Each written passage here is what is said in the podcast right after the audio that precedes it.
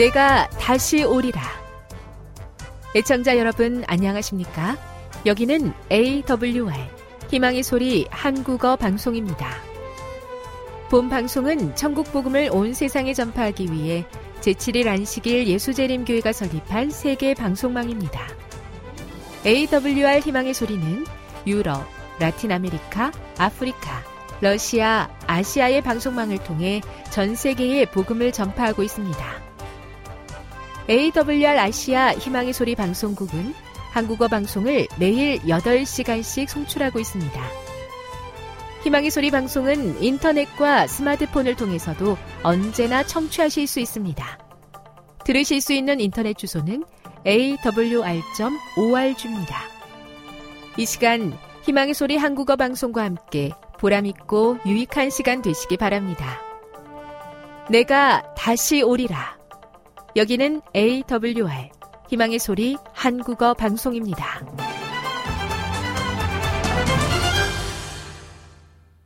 주파수 안내입니다. 괌에서 송출하는 우리 방송은 한국 표준시로 새벽 1시 30분부터 2시 30분까지 11,755kHz로 새벽 2시 30분부터 3시 30분까지 3시 30분부터 4시 30분까지 15,530kHz로 새벽 5시부터 6시까지 9,890kHz로 4회에 걸쳐 송출하고 있습니다. 스리랑카에서 송출하는 우리 방송은 한국 표준시로 밤 9시부터 10시까지 15,530kHz로 우즈베키스탄에서는 새벽 3시부터 4시까지 새벽 4시부터 5시까지 9,760kHz로 타지키스탄에서는 밤 9시부터 10시까지 15,255kHz로 송출하고 있습니다. 애청자 여러분의 많은 청취 바랍니다.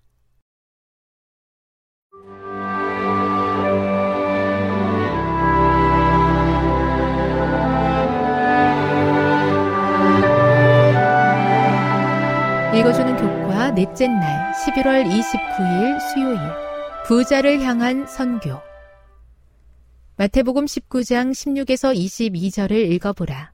니고데모와 달리 예수님을 영접하지 않은 이 사람의 이야기에서 우리는 어떤 교훈을 얻을 수 있는가?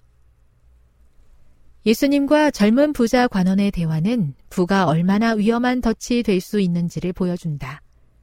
다시 너희에게 말하노니 낙타가 바늘귀로 들어가는 것이 부자가 하나님의 나라에 들어가는 것보다 쉬우니라. 물론 이 말씀은 부자가 구원받을 수 없다는 뜻이 아니다. 그러나 주의하지 않으면 재물은 정말로 구원을 가로막는 장애물이 될 수 있다. 부자나 가난한 사람이나 모두 종국에는 같은 결과, 즉, 무덤을 마주하게 된다. 이는 부자도 다른 사람들과 마찬가지로 구원이 절실히 필요하다는 것을 의미한다. 돈으로 그 어떤 것도 살 수 있는 것 같지만 죽음을 면제케 할 수는 없다.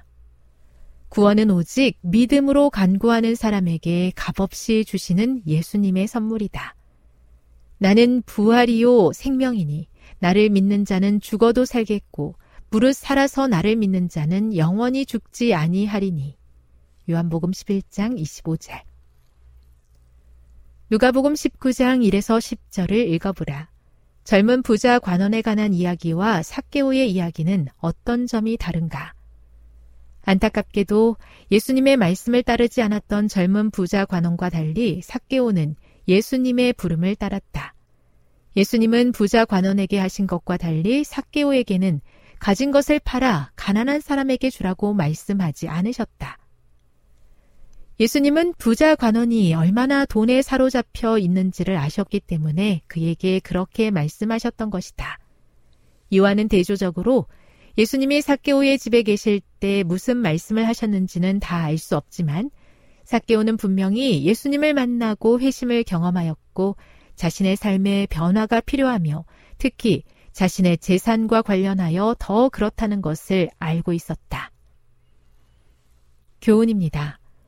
부자에게 재물보다 더 필요한 것은 구원의 소망이다.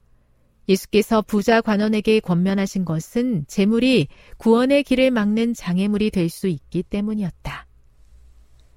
묵상. 마태복음 16장 26절의 말씀을 통해 우리는 마음에 어떤 것을 새겨야 하겠습니까? 적용. 내게 하늘보다 더 소중하게 여기는 것이 있는지 자신에게 물어보십시오. 그 문제를 하나님 앞에 내어놓고 해결할 수 있도록 기도하십시오. 영감의 교훈입니다. 빈부 귀천 없이 만민에게 복음을 전해야. 그분은 너희는 가서 모든 족속을 가르치라. 만민에게 복음을 전파하라고 말씀하셨다. 제자들이 이 말씀의 깊은 뜻을 깨달을 수 있도록 이 말씀이 여러 번 반복되었다. 높은 자나 낮은 자나 부자나 가난한 자를 막론하고 땅에 거하는 모든 거민에게 하늘의 빛이 밝고 힘있게 비춰야만 하였다. 제자들은 세상을 구원하는 사업에 있어서 저희 구주와 동역자가 되어야만 하였다. 시대의 소망 818 재물에 대한 욕심으로부터 저와 가족을 지켜주시기를 기도합니다. 주님을 우선으로 하지 못한 점 있다면 용서하여 주시고 제게 주신 것을 기쁨으로 주를 위해 사용하게 하옵소서. 이 세상의 무엇보다 구원의 소망으로 만족하게 도와 주옵소서.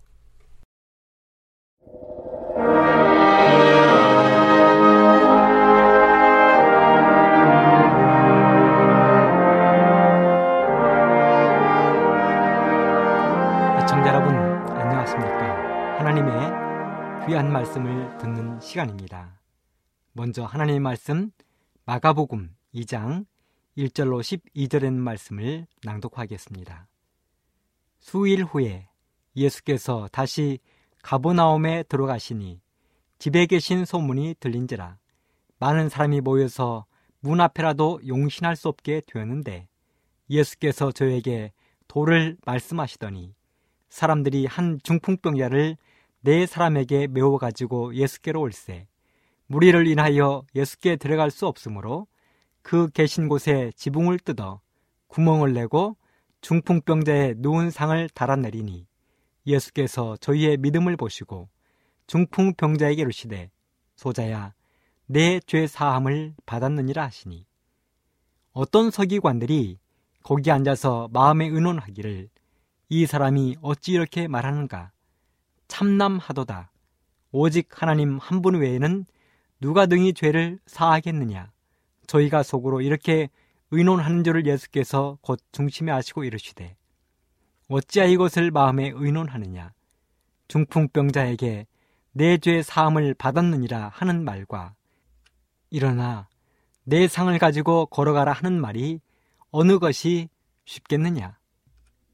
그러나 인자가 땅에서 죄를 사하는 권세가 있는 줄을 너희로 알게 하려 하노라 하시고 중풍병자에게 말씀하시되 내가 네게 이르노니 일어나 내 상을 가지고 집으로 가라 하시니 그가 일어나 곧 상을 가지고 모든 사람 앞에서 나가거늘 저희가 다 놀라 영광을 하나님께 돌리며 가로되 우리가 이런 일을 도무지 보지 못하였다 하더라. 오늘은 마가복음 2장 1절로 12절의 말씀을 중심으로 믿음의 위대한 능력, 믿음의 힘, 이런 제목으로 여러분들에게 말씀을 드리겠습니다. 사람은 누구나 행복하기를 원합니다. 이 시간 말씀을 전하는 전하, 이 방송을 듣는 모든 사람들이 모두 다 행복하기를 원할 것입니다. 그런데 그 행복이라는 조건이 사람들마다 각기 다릅니다. 어떤 사람들은 재물이 많으면 행복할 것이라 생각합니다. 어떤 사람들은 공부를 잘하면 행복할 것이라고 생각합니다. 또 어떤 사람들은 몸이 건강하면 행복할 것이라 생각하고 여성들은 멋진 남자를 만나서 결혼하는 것, 남자들은 예쁜 여자를 만나서 결혼을 하는 것이 행복이라고 생각할 수도 있을 것입니다. 이렇게 모든 사람들이 행복을 추구하며 살아가는데 행복에는 크게 두 가지가 있습니다. 첫째는 소극적인 행복입니다. 소극적인 행복은 그것이 없으면 고통스럽고 불편하기는 하지만 많다고 해서 그만큼 더 행복한 것도 아닌 것들이 있습니다. 우리에게 신발, 즉, 구두가 없다면 얼마나 불편할까요? 굉장히 불편하겠지만, 그러나 이 신발이 많다고 해서 더 특별히 행복한 것은 아닙니다. 우리들에게 핸드폰, 손에 들고 다니는 전화기가 없다면 얼마나 불편할까요? 북한에서 이 방송을 듣는 우리 청취자들이 계시다면 이해가 되지 않겠지만 요즘 한국 사회는 핸드폰, 즉 손에 들고 다니는 전화기가 없으면 굉장히 불편합니다. 그러나 굉장히 불편하기는 하겠지만 여러 개를 가지고 있다 해서 더 다른 사람보다 행복한 것은 아닙니다. 우리에게 자동차가 없다면 얼마나 불편할까요? 그것도 많이 불편하긴 하겠지만 자동차를 수십 대 가지고 있다고 해서 그만큼 더 행복한 것도 아닙니다. 이런 것은 돈도, 물질도, 명예도 다 마찬가지입니다. 이런 것들을 가리켜 우리들은 소극적인 행복이라고 부릅니다. 소극적인 행복은 대부분 물질과 관련된 것들을 말합니다. 두 번째는 적극적인 행복이 있습니다. 적극적인 행복은 많으면 많을수록 좋은 것입니다. 기쁨은 많으면 많을수록 좋은 것입니다. 사랑도 많으면 많을수록 좋은 것입니다. 이웃과의 정, 가족들과의 정도 많으면 많을수록 좋은 것입니다. 다른 사람에 대한 소중한 마음도 많으면 많을수록 좋은 것입니다. 이런 것들을 가리켜 우리는 적극적인 행복이라고 부릅니다. 대부분 정신적 행복과 관련된 것들입니다. 그래서 그런지 성경을 기록한 솔로몬은 행복에 관하여 이렇게 결론을 내렸습니다. 잠언 15장 16절로 17절입니다. 가산이 적어도 여호와를 경외하는 것이 크게 부하고 번뇌하는 것보다 나으니라. 여간 채소를 먹으며 서로 사랑하는 것이 살진 소를 먹으며 서로 미워하는 것보다 나으니라. 잠언 17장 1절에는 또 이렇게 기록을 했습니다.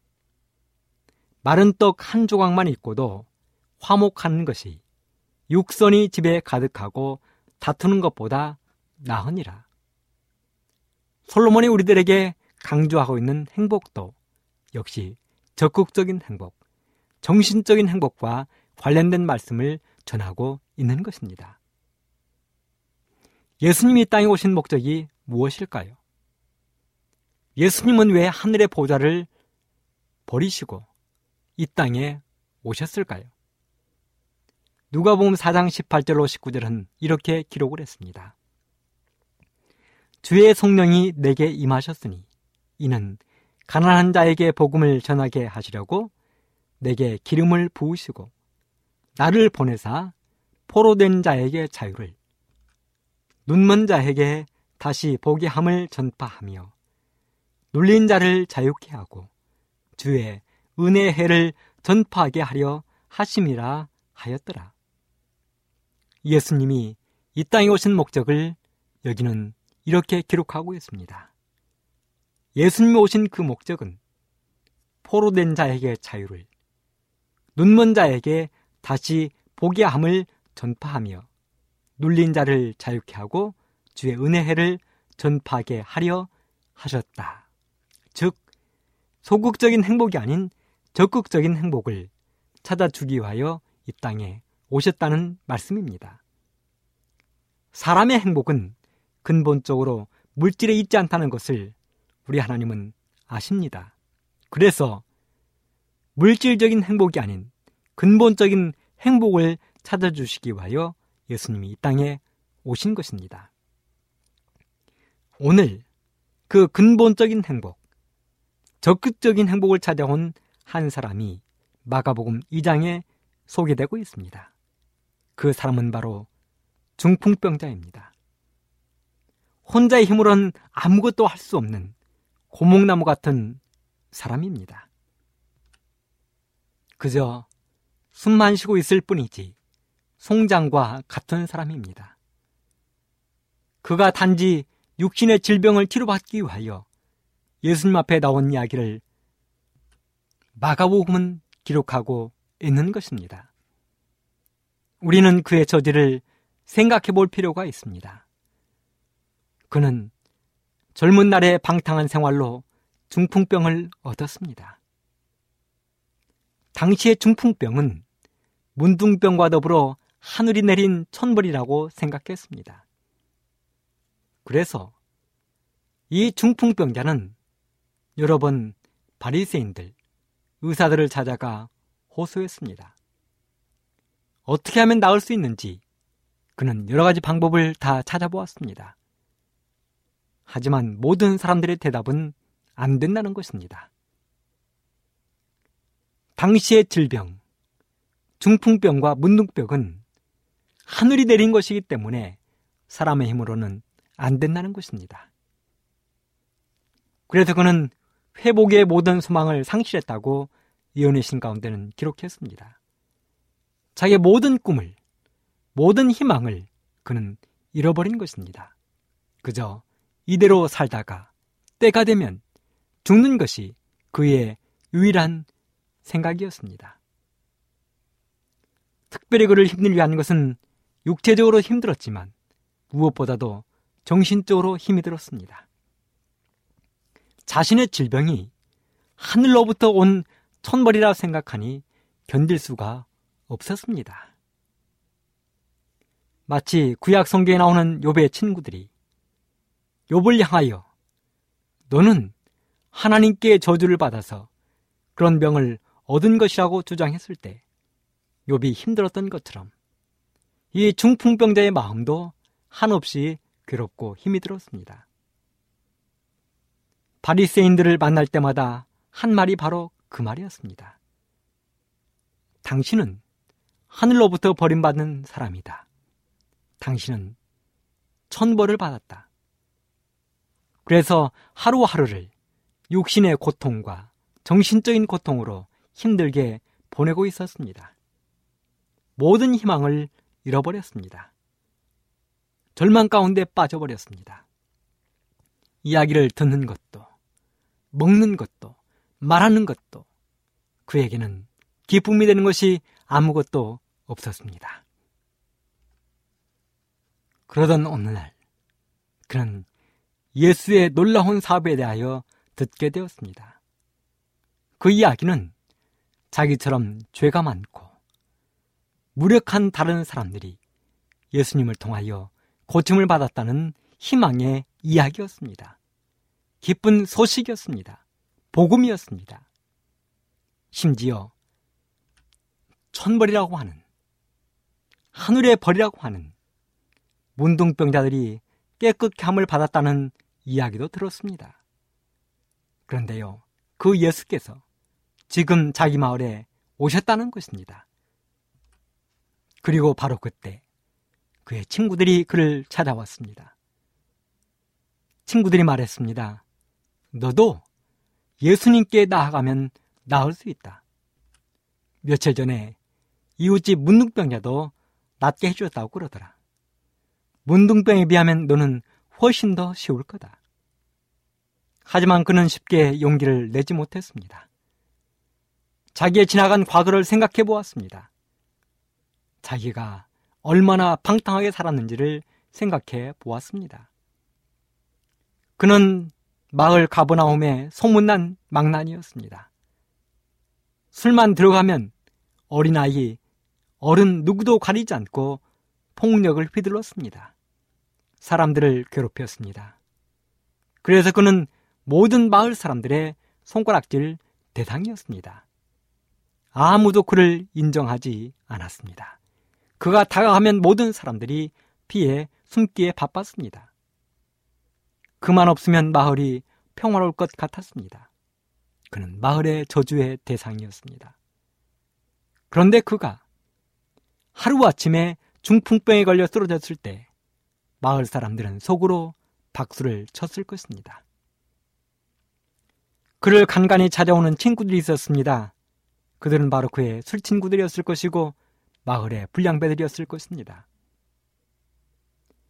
그런 자기의 과거를 생각하니 그는 도저히 예수님께 갈 용기가 생기지 않았습니다. 그런 자기가 예수님 앞에 간다고 해서 예수님이 자신을 치료해 주실까를 생각하니 도저히 용기가 나지 않았습니다.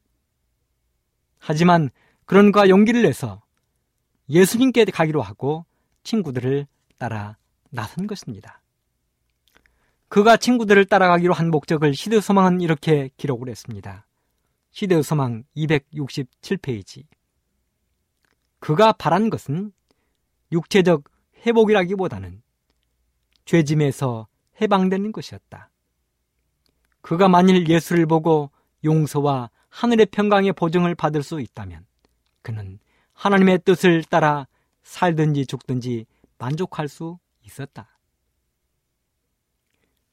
그는 내가 비록 육체적인 질병 치료를 받지는 못할지라도 지은 죄라도 용서를 받아야 되겠다고 생각했습니다. 그런 심정으로 예수님께 나가기로 결심했습니다. 그래서 친구들에게 들것을 요청하여 그 들것에 실려 베드로의 장모 집으로 출발했습니다. 예수님은 베드로의 장모 집에 와 있었습니다. 참으로 오래간만에 받아보는 햇빛이었습니다. 참으로 오랜만에 맡아보는 시원한 공기였습니다. 그는 중풍병에 걸린 이후로 거의 밖에 나가지 않았습니다. 그는 들것에 실려 가면서도 지난날에 자신의 방탕한 생활을 후회했습니다. 그리고 마침내 그는 예수님이 가까이 계시는 곳에 이르렀습니다. 그런데요. 그곳에 중풍병자를 데려온 친구들과 중풍병자는 커다란 난관에 부딪히고 말았습니다. 전혀 생각지 못했던 어려움이 그들 앞에 놓여 있었습니다. 시대의 소망은 이렇게 기록합니다. 고두께서 계신 집안과 주위에는 너무 많은 군중이 빽빽이 모여 있어서 그 환자와 친구들은 예수께 나가기는커녕 그의 음성을 들을 수 있는 범위 내에도 들어갈 수가 없었다. 앞에 여리고와 같은 견고한 사람의 장벽이 떡하니 버티고 서 있었습니다. 앞으로 나아가기는 커녕 예수님의 목소리도 들을 수 없었습니다. 정말 겨우 용기 내어서 여기까지 왔는데 헛수고가 된 것입니다. 중풍병자의 작은 희망이 절망으로 바뀌는 순간이었습니다. 자기를 힘써 여기까지 데려온 친구들을 볼 면목이 없었습니다. 얼마나 많은 사람들이 모였는지 마가봄 2장 2절에 보면 용신할 수 없게 되었는데 여러분 예수님 앞에 모인 그 사람들이 꽉 차서 용신할 수 없게 되었다는 말입니다. 용신할 수 없게 되었다는 이 말이 무슨 말일까요? 쉽게 표현하자면 엉덩이를 돌릴 공간도 없다 그 말입니다. 영어 성경에 보면 방 안에도 자리가 없고 문 밖에도 자리가 없었다. 예수님 말씀을 듣기 위하여 수많은 사람들이 모여서 방 안에 가득 찼는데 방 안에 가득 찬 사람들이 엉덩이를 돌릴 자그마한 공간도 없을 만큼 수많은 사람들이 모인 것입니다. 방 안에도 자리가 없고 문 밖에도 자리가 없습니다. 이 말을 가리켜 인산인해를 이루었다. 이렇게 말하고 있는 것입니다. 사람들로 인하여 거대한 장벽이 쳐진 것입니다. 예수님 앞에 나갈 수 있는 공간이 없어진 것입니다. 그런데요, 이 시점에서 만일 중풍병자와 친구들이 돌아섰다면 그들의 믿음 이야기는 성경에 기록되지 않았을 것입니다. 그들은 이 위기의 순간에 그들의 믿음을 발휘했습니다. 도저히 방법이 보이지 않고 앞이 보이지 않는 그 순간에 그들은 믿음을 발휘했습니다. 이런 방탕한 사람들에게서 어디서 그런 믿음이 나왔는지는 모르지만 그들은 믿음을 발휘한 것입니다. 그들이 어떠한 믿음을 발휘했는지 또 그 믿음의 결과가 어떻게 나타나는지 우리는 이 시간 몇 가지를 찾아보도록 하겠습니다. 첫째, 그들의 믿음은 그들을 지붕으로 올라가게 만들었습니다. 사실 그들은 몇 번이나 군중들을 뚫고 들어가려 시도했을 것입니다. 그런데 군중들이 길을 내주지 않는 것입니다. 어렵게 차지한 그 자리를 쉽게 내어주지 않는 것입니다. 우리 사회에서도 이 세상에서도 그런 경우가 얼마나 많은지 모릅니다. 먼저 차지하고 있는 사람이 비켜주지 않는 것입니다. 좋은 자리를 양보하지 않는 것입니다. 그때 중풍병자와 친구들 중에 한 사람이 이렇게 이야기했습니다. 얘들아, 우리 이렇게 하지 말고 지붕으로 올라가자. 지붕으로 올라가자. 여러분, 생각해 보십시오. 산 송장 같은 중풍병자를 데리고 지붕으로 올라가는 것이 쉬웠겠는가? 그리고 지붕으로 올라가서 도대체 무엇을 어떻게 하자는 것인가? 시대 소망 268쪽은 이렇게 기록했습니다. 중풍병자를 맨 사람들은 몇 번이고 군중들을 해치고 들어가려 하였으나 헛수고했다. 이 병자는 말할 수 없는 고통으로 자기 주위를 둘러보았다. 갈망하던 도움이 이렇게 가까이 있는데 어떻게 소망을 포기할 수 있겠는가? 이 중풍병자의 간절한 믿음이 그를 친구들을 통하여 지붕으로 올라가게 한 것입니다. 그렇습니다. 믿음은 지붕으로 올라가게 하는 위대한 힘이 있습니다. 이것이 믿음입니다. 두 번째는 그들의 믿음은 지붕을 뚫게 한 것입니다. 당시의 집은 흙벽돌로 지은 집이었습니다. 오늘날처럼 시멘트로 단단하게 바르거나 벽돌로 쌓은 집이 아니었습니다. 흙벽돌로 만든 집이었습니다. 그냥 우리 조선시대처럼 지붕을 지프로 엮어 올리지 않았습니다. 흙벽돌로 집을 짓고 그들은 옥상을 만들었습니다. 그래서 성경에도 보면 다윗도 옥상에 올라가 주위를 살펴보다가 죄를 저질렀다고 기록합니다. 또 수냄 여인은 엘리사를 위하여 옥상에 옥탑방을 만들어 드렸다고 성경은 기록합니다. 그런데요, 그 옥상에 올라가서 도대체 어쩌자는 것입니까? 그런데 친구들의 도움으로 옥상에 도착한 그들은 또 한 번 기막힌 이야기를 했습니다. 뜬금없는 제안이었습니다. 그것은 지붕을 뚫자는 것입니다. 지붕을 뚫고 중풍병자를 내리자는 것입니다. 그 친구의 제안에 친구들은 지붕을 뜯기 시작했습니다. 그 황당한 제안을 듣고 정말로 지붕을 뜯어버린 것입니다. 그리고 마침내 예수님 앞에 중풍병자를 내려놓았습니다. 여러분, 믿음이라는 것은 때로 이처럼 무례하리만큼 적극적인 것입니다. 그리고 마침내 그 중풍병자는 예수님 앞에 누웠습니다. 시대의 수망은 이렇게 기록합니다. 설교는 중단되었다. 구주께서는 신음하는 얼굴을 바라보시고 자기를 주목한 탄원하는 눈을 보셨다. 예수께서는 사정을 이해하셨다. 그는 이 당황하고 의심하는 심령을 자신에게로 가까이 이끄셨었다. 중풍 환자가 아직 집에 있을 동안에 구주께서는 이 사람의 양심의 죄를 깨닫도록 하셨다.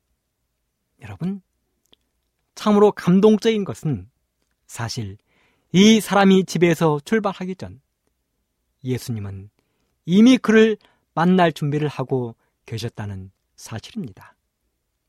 예수님은 중풍병 이 환자가 집에 있을 동안에 그 사람의 마음에 있는 모든 죄를 깨닫고 회개하도록 하셨다는 것입니다. 그리고 예수님은 그 모인 수많은 사람들에게 설교하면서 계속하여 이 중풍병 환자를 기다리고 있었던 것입니다. 예수님은 속으로 생각하셨을 것입니다. 아, 이 사람이 왜 아직도 도착을 안 하나? 이미 도착할 시간이 되었는데. 예수님은 그처럼 애타게 그 중풍 환자를 기다린 것입니다. 사랑하는 애청자 여러분. 그처럼 예수님은 오늘 예수님을 아직도 마음 가운데 모시지 않는 여러분들을 애타게 기다리고 찾고 있다는 사실을 아시게 되기를 간절히 바랍니다. 중풍 환자가 아직 집에 있을 동안에 구주께서는 이 사람의 양심의 죄를 깨닫도록 하셨다. 감동적인 말씀입니다. 실물교원 206쪽은 또 이렇게 기록합니다. 그분의 귀는 통회하는 자의 부르짖음을 듣기 위해 열려 있다. 하나님을 사모하는 생각이 싹 트는 그 순간에 그분은 그것을 아신다. 기도가 아무리 더듬거리고 눈물을 아무리 은밀하게 흘릴지라도 그분은 아시며 하나님을 사모하는 마음이 아무리 미약할지라도 하나님의 성령이 마중 나가지 않은 때는 없다. 기도가 입술에서 떨어지기도 전에 마음의 소원이 알려지기도 전에 그리스도께로부터 온 은혜가 인간의 마음에 역사하는 은혜를 만나기 위하여 나온다. 그리고 예수님께서 중풍병자에게 이렇게 말씀하십니다. 중풍병자에게 로되 소자야 내 죄 사함을 받았느니라. 내가 내게 이르노니 일어나 내 상을 가지고 집으로 가라 하시니 그가 일어나 곧 상을 가지고 모든 사람 앞에서 나가거늘 저희가 다 놀라 영광을 하나님께 돌리며 가로되 우리가 이런 일을 도무지 보지 못하였다 하더라. 사실 그가 집을 출발할 때는 육신의 질병을 고칠 희망으로 온 것이 아닙니다. 자기가 지은 죄가 너무도 커서 죄라도 용서 받아야겠다고 생각하면서 출발했습니다. 그런데요. 예수님은 죄도 용서해 주시고 그에게 육신적인 질병도 치료해 주셨습니다. 소극적인 행복도 찾아주시고 적극적인 행복도 찾아주신 것입니다. 사랑하는 애청자 여러분, 이 시간 우리 예수님은 우리의 필요가 무엇인지 다 아시는 분이십니다. 우리가 마음속으로 생각만 해도 이미 예수님은 다 아시는 것입니다. 우리가 믿음으로 발을 떼어 예수님께 나오기를 기다리고 계신 것입니다. 이 중풍병자가 예수님께 나아왔더니 그는 육신의 질병을 치료받고 죄 용서까지 받았습니다.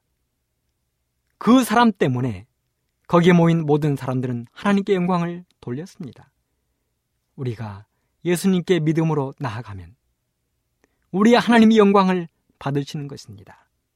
그리고 우리가 믿음으로 나아가면 예수님은 쿨하게 아주 기쁘게 다 받아주시는 것입니다. 예수님은 사람들처럼 째째하지 않으십니다.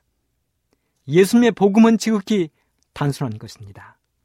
내 죄사함을 받았느니라. 일어나 내 자리를 들고 걸어가라. 예수님은 막달라 마리아에게도 말씀하셨습니다. 나도 너를 정죄하지 아니하노니 가서 다시는 죄를 범치 말라. 38년 된 중풍병자에게 말씀하셨습니다. 일어나 내 자리를 들고 걸어가라. 죽은 지 나흘 된 나사로에게 말씀하셨습니다. 나사로야 나오너라. 베드로에게는 내 어린 양을 먹이라. 사개오에게는 오늘 이 집에 구원이 이르렀다. 12년 동안 혈루병에 걸린 그 여인에게는 딸아 내 믿음이 너를 구원하였으니 평안히 가라. 회당장 야이로의 딸을 향하여 소녀야 일어나라 이렇게 말씀하셨습니다. 예수님의 복음은 단순합니다. 복잡하지 않은 것입니다. 그러므로 사랑하는 애청자 여러분 그리고 우리 북한 동포 여러분 중국을 비롯한 해외 동포 여러분 여러분의 마음 속에 예수님을 영접하시기를 바랍니다. 그러면 오늘 예수님을 찾아온 중풍병자에게 소극적인 행복도 적극적인 행복도 찾아주신 것처럼 여러분들에게 예수님은 행복을 찾아 주실 것입니다. 그 예수님을 믿음으로 받아들이게 되기를 간절히 바라면서 오늘 이 시간을 마치도록 하겠습니다. 감사합니다. 지금 여러분께서는 AWR 희망의 소리 한국어 방송을 듣고 계십니다.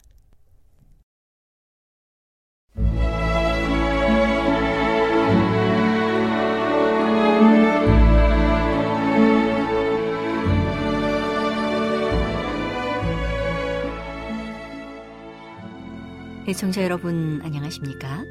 명상의 오솔길의 유병숙입니다.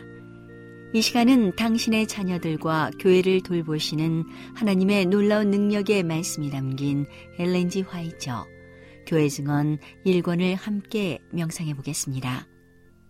경험의 대요 두 주일 동안 가장 힘든 노력을 더욱 기울이고 또한 하나님의 축복으로 우리는 이 그릇된 영향을 제거해버리고 사랑하는 백성에게 하나님께서 우리를 그들에게 보내셨다는 완전한 증거를 제시할 수 있게 되었다.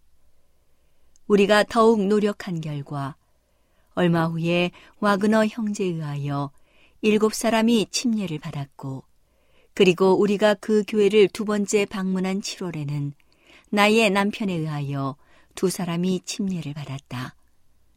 뉴욕주에서 온 그 형제는 부인과 딸을 데리고 배틀 크릭으로 돌아갔다. 그러나 그는 라이트에서의 훌륭한 사업을 올바르게 보고하거나 배틀 크릭에 있는 교회의 감성을 호전시키기 위한 마음으로 돌아가지 않았다. 그때 이래로 속속 드러난 바와 같이 이 집에서 저 집으로 돌아다니면서 우리의 행동 중 가장 불리한 점을 들어 대화의 주제로 삼는 일에서 교회와 그는 다 같이 손해를 입은 것 같다. 이처럼 비참한 일이 진행되고 있던 당시에 나는 다음과 같은 꿈을 꾸었다. 나는 위풍당당한 모습과 위험 있는 태도를 한 사람과 함께 배틀 크릭을 방문하고 있었다. 꿈에서 나는 우리 형제의 집 주변을 지나가고 있었다. 우리가 들어가고자 했을 때 우리는 열렬하게 대화를 나누고 있는 음성을 들었다. 나의 남편의 이름이 빈번히 거론되었다. 나는 우리의 가장 든든한 친구라고 공언해온 사람이 나의 남편의 정신적 육체적 힘이 크게 마비된 상태에 빠졌던 당시 곧 심한 고통 중에 있을 때 일어났던 장면과 사건을 말하는 것을 듣고 슬퍼하고 놀랐다. 배틀크릭의 형제의 차례가 되었을 때 그들은 자기가 알고 있는 것을 말했는가 하면 앞에서 언급한 뉴욕에서 온 믿는 사람으로 공언한 그 형제는 배틀크릭에 있는 사람이 모르고 있는 사건을 열렬한 태도와 과장된 견해로 이야기하는 것을 듣고 나는 슬퍼졌다.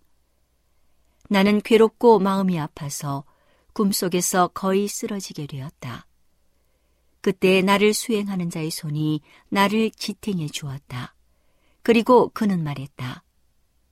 너는 듣지 않으면 안 된다. 비록 견디기 어려울지라도 이 사실을 알아야 한다. 우리가 가까이 간 여러 집에서는 동일한 문제가 화제의 주제가 되었다. 그것이 그들의 현대 진리였다. 나는 말했다. 아, 나는 이 사실을 몰랐다. 나는 번영 중에 있을 때 우리의 친구요. 고난과 고통과 역경 중에 있을 때 우리의 변함없는 친구로 간구해온 자의 마음 속에 이런 감정이 있는 것을 몰랐다. 이 사실을 전혀 몰랐으면 좋았을 것을. 우리는 그 사람을 가장 선량하고 가장 진실한 우리의 친구로 여겨왔다. 나와 함께 있는 사람은 이런 말을 반복했다. 만일 그들이 오로지 그들의 구속주에 관하여 즐거운 마음으로 또한 동일한 열성과 열심으로 대화를 나누고 그분의 헤아릴 수 없는 아름다움과 욕심이 없는 자비와 그분의 극률, 풍성한 용서와 고통당하는 자에 대한 동정어린 친절과 그분의 오래 참으심과 표현할 수 없는 사랑을 깊이 생각했을 것 같으면 그 열매가 얼마나 귀중하고 가치 있는 것이 되었을까. 그 후에 나는 말했다. 나는 슬프다. 나의 남편은 영혼들을 구원하기 위하여 자기 자신을 아끼지 않았다. 그는 무거운 짐에 눌려서 쓰러질 때까지 그 짐을 지고 견디었다. 그는 육체적으로 정신적으로 쇠약해지고 부서졌었다. 그런데 이제 하나님께서 그분의 손으로 그를 일으켜서 그가 다시 말할 수 있게 해주시자 그의 말과 행동을 모아 그것들을 이용하여 그의 가마를 소멸시키고자 하는 것은 잔인하고 악한 것이다. 나와 함께 있었던 사람은 말했다. 그리스도와 그분의 생애의 특성이 생각의 주제가 되는 대화는 정신을 새롭게 해주고 거룩함과 영생의 열매를 맺게 해줄 것이다. 그리고 그는 다음의 말씀을 인용했다. 종말로 형제들아, 무엇에든지 참되며, 무엇에든지 경건하며, 무엇에든지 오르며, 무엇에든지 정결하며, 무엇에든지 사랑할 만하며, 무엇에든지 칭찬할 만하며, 무슨 덕이 있든지 무슨 기림이 있든지 이것들을 생각하라. 이 말씀은 나에게 너무도 깊은 감명을 주었으므로 나는 그 다음 안식일에 그 말씀에 관하여 말하였다. 라이트에서의 나의 활동은 매우 피곤한 것이었다. 나는 낮에 남편을 간호하느라고 많은 일을 하였고 때로는 밤에도 그러했다. 나는 그를 목욕시키고 밖으로 데리고 나가 말을 타게 하고 춥거나 바람이 불거나 쾌청하거나 가네 하루에 두 번씩 그와 함께 산보를 했다. 그가 리뷰지의 시를 보고문을 작성할 때 나는 펜을 들고 받았었다. 그러면서도 또한 방문하고 내가 할 수 있는 한 자주, 그리고 길고 열렬하게 이야기하는 일 외에 개인적 증언에 해당되는 수많은 글과 증언 11호의 대부분과 또한 많은 편지를 썼다. 루트 부부는 나의 시련과 활동에 깊이 동정하고 가장 부드러운 염려로 우리의 모든 필요를 공급하기 위하여 전력했다.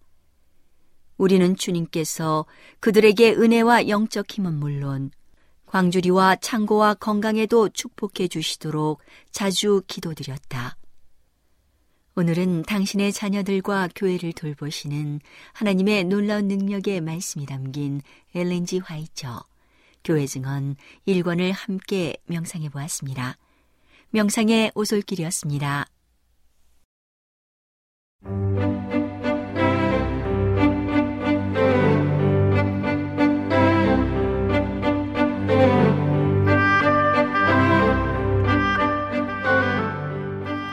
여러분 안녕하세요. 신비한 자연에서 몇 가지 주제를 골라 소개해드리는 아름다운 세계 시간. 저는 진행의 송은영입니다. 카라칼은 신장 1미터가량의 중형 야생 고양이입니다. 때로는 사막 스라소니 또는 아프리카 스라손이라고 불리지만 스라소니 속에 속하지 않으며 카라칼 속의 유일종입니다. 카라칼은 아프리카와 중앙아시아, 서남아시아, 인도, 아대륙에 분포하며 이름은 검은 귀를 의미하는 튀르키예어로 카라쿨라크에서 유래했습니다. 카라칼의 가장 뚜렷한 특징은 귀 끝에 나 있는 길쭉한 검은 털로 털의 길이는 4.4cm 정도입니다. 이 검은 귀털 때문에 사막 스라손이라고 불릴 때도 있지만 검은 귀털을 제외하면 스라소니와 공유하는 공통점은 하나도 없습니다. 모피 색조는 황갈색에서 붉은 벽돌색에 이르며 배와 뺨, 목에 흰 털이 있고 눈에서 코까지 검은 줄이 내려옵니다. 털은 짧지만 대신 매우 빽빽하게 나 있으며 귀의 앞면은 밝은 색이고 뒷면은 검은색입니다. 아프리카의 소형 고양이류 중에서 가장 크기가 큰 카라칼은 수컷의 체중이 최대 18kg이고 암컷은 16kg입니다. 어깨 높이는 40cm에서 50cm 정도이며 꼬리는 짧고 암수가 똑같이 생겼습니다. 다른 고양이과 동물의 홍채가 찢어진 모양인 것과는 달리 카라칼은 사람의 눈처럼 동그란 홍채를 가지고 있습니다. 카라칼은 야행성 사냥꾼으로 대개 혼자서 살아가지만 가끔 짝을 지어 살 때도 있습니다. 카라칼끼리의 상호작용은 암수가 교미할 때 그리고 어미가 새끼를 키울 때를 제외하면 거의 이루어지지 않습니다.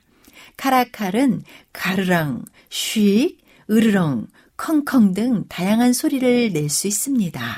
번식기는 따로 없지만 암컷은 대개 1년에 한 번 새끼를 낳으며 임신 기간은 2개월에서 2.5개월이 지나면 한 배에 최대 6마리까지 출산합니다. 어미 젖을 먹던 새끼는 9개월에서 10개월이 지나면 독립하고 어미에게서 최대한 멀리 이동하여 자신의 새로운 텃세권을 마련합니다. 생후 12개월에서 16개월 정도가 지나면 성적으로 성숙합니다. 사육 상태에서 카라칼은 16년 이상 살 수 있고 야생에서는 10년에서 12년 정도 삽니다. 암컷은 한 곳에 머무르며 텃세권을 지키지만 수컷은 여기저기 돌아다니고 암수 둘 다 냄새 표시를 남길 수 있습니다. 카라칼은 매우 빠르고 민첩하여 뛰어난 사냥꾼입니다. 시속 80km로 달리고 자신보다 두세 배는 큰 동물도 쓰러뜨려 먹이로 삼을 수 있으며 강력한 뒷다리 근육 덕분에 3미터 높이까지 도약하여 새를 잡을 수도 있습니다. 카라칼은 주로 야행성이며 가끔 나무 위에서 생활할 때도 있지만 거의 대부분의 시간을 땅 위에서 보냅니다. 소림과 사바나, 반사막, 관목림 등에서 살아가며 강수량이 적고 어느 정도 넓은 생활 공간을 마련할 수 있는 곳을 선호합니다. 땅 위에서 사냥하지만 나무를 탈 수 있고 물 속에서 헤엄쳐서 물고기를 잡을 수도 있습니다. 열대 우림에는 살지 않지만 상록수림이나 산림에서는 살기도 합니다. 카라칼은 아프리카와 중동, 서남아시아, 인도 아대륙에 걸쳐 넓은 지역에 분포합니다. 아프리카의 경우 적도의 열대 우림 지역과 사하라 사막을 제외한 모든 곳에 서식합니다. 옛날에는 카라칼의 서식지가 치타와 비슷하여 소형 가젤류의 서식지와 겹쳤지만 오늘날에는 옛날보다 서식지가 더욱 넓어졌습니다. 옛날 서식지도 대부분 보존되어 있지만 북아프리카와 서아프리카의 일부 지역에서는 서식지가 줄어들었습니다. 암컷의 행동 권역은 수컷보다 작으며 대체로 카라칼의 텃세 행동권은 습윤한 곳보다 건조한 곳에서 더욱 넓어지는 경향을 보입니다. 다른 육식성 고양이들과 마찬가지로 카라칼은 이것저것 가리지 않고 잘 먹는데 주로 섭취하는 것은 봉고와 임팔라, 스프링복과 같은 영양, 염소나 숲 멧돼지, 바르바리 양 등 대형 포유류의 어린 개체도 잡아먹을 수 있습니다. 가끔은 gem스복과 톰슨 가젤, 새 알을 먹기도 합니다. 카라칼은 다양한 포유류를 먹이로 삼지만 대부분 쥐와 작은 새, 토끼, 다람쥐, 두더지, 사슴, 산양, 날다람쥐, 캥거루 토끼, 비둘기, 메추라기, 물고기, 가재, 개와 같은 동물을 잡아먹으며 때로는 닭이나 오리와 같은 가금류도 사냥합니다. 기회만 닿으면 성체 스프링복이나 어린 쿠두처럼 자신보다 덩치가 큰 동물을 잡는 데에도 전혀 망설임이 없습니다. 사냥은 대개 밤에 이루어지는데 먹이에 목을 물어뜯어 질식시키는 방법을 사용합니다. 먹을 것이 없으면 시체를 청소하는 스케빈징을 하기도 합니다. 카라칼은 가축도 거리낌 없이 먹기 때문에 카라칼 서식지 주변 농민들에게 골칫거리가 되고 있습니다. 어떤 사람들은 가죽과 고기를 노리고 카라칼을 사냥하기도 합니다. 다른 동물들과 마찬가지로 중앙 아프리카와 서아프리카, 북아프리카, 동북 아프리카에서는 농경과 사막화로 인한 서식지 파괴가 문제시 되고 있습니다. 현재는 별 상관이 없지만 미래에는 계속되는 서식지 파괴와 사막화로 인해 카라카르의 보존 현황이 악화될 수도 있을 것으로 보입니다. 카라카를 이색적 애완동물로 생각하는 사람들이 있지만 완전히 가축화된 적은 없습니다. 카라칼과 집 고양이의 잡종을 만들어 내려는 시도도 이루어지고 있습니다. 카라칼을 애완동물로 삼는 것의 윤리성과 안전성은 아직 논쟁 중입니다. 카라칼은 길들이기 쉬운 동물이지만 활동성과 텃세가 매우 강하여 사람들에게 위협적인 존재가 될 수 있습니다. 인도의 왕족들은 작은 동물과 새를 잡도록 카라칼을 훈련시켰으며 이란에서도 카라칼을 길들여 새 사냥을 한 기록이 있습니다. 고대 이집트에서는 카라칼이 종교적으로 중요한 동물이었던 것으로 보입니다. 카라칼이 그려진 벽화가 있으며 다른 고양이과 동물들과 함께 파라오의 무덤을 지키는 청동 조각상으로 만들어지기도 했고 카라칼의 미라도 있어 파라오의 보좌관이라고 불리기도 합니다. 로마서 1장 22절에서 23절에는 스스로 지혜 있다 하나 어리석게 되어 썩어지지 아니하는 하나님의 영광을 썩어질 사람과 새와 짐승과 기어다니는 동물 모양의 우상으로 바꾸었느니라 기록합니다. 레위기 26장 1절에는 너희는 자기를 위하여 우상을 만들지 말지니 목상이나 주상을 세우지 말며 너희 땅에 조각한 석상을 세우고 그에게 경배하지 말라. 나는 너희 하나님 여호와 이민이라 하고 말씀합니다. 토테미즘은 동식물이나 자연물을 신성시하는 신앙입니다.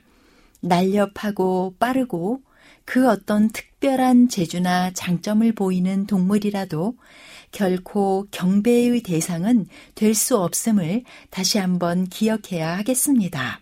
지금까지 아름다운 세계와 함께 해주신 여러분 감사합니다. 저는 다음 시간에 다시 인사드리겠습니다. 안녕히 계십시오.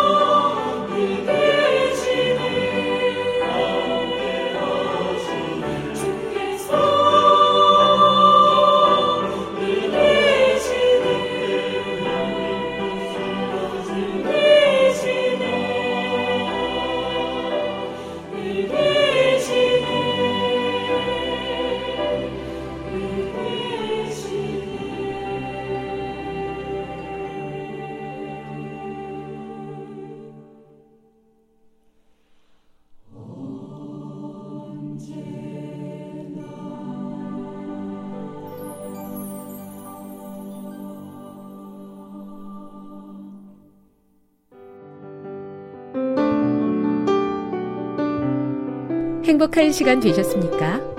지금까지 여러분께서는 AWR 희망의 소리 한국어 방송을 청취하셨습니다. 방송을 청취하시고 문의를 원하시는 분은 우편번호 02461 대한민국 서울시 동대문구 이문로 1길 11 희망의 소리 방송부 앞으로 편지나 엽서를 보내주시거나 지역번호 02-3299-5296에서 8번으로 전화 주시기 바랍니다. 지금까지 함께 해주신 애청자 여러분들께 감사드립니다. 애청자 여러분, 다음 이 시간까지 하나님 안에서 늘 평안하십시오. 감사합니다. 내가 다시 오리라. 여기는 AWR, 희망의 소리 한국어 방송입니다.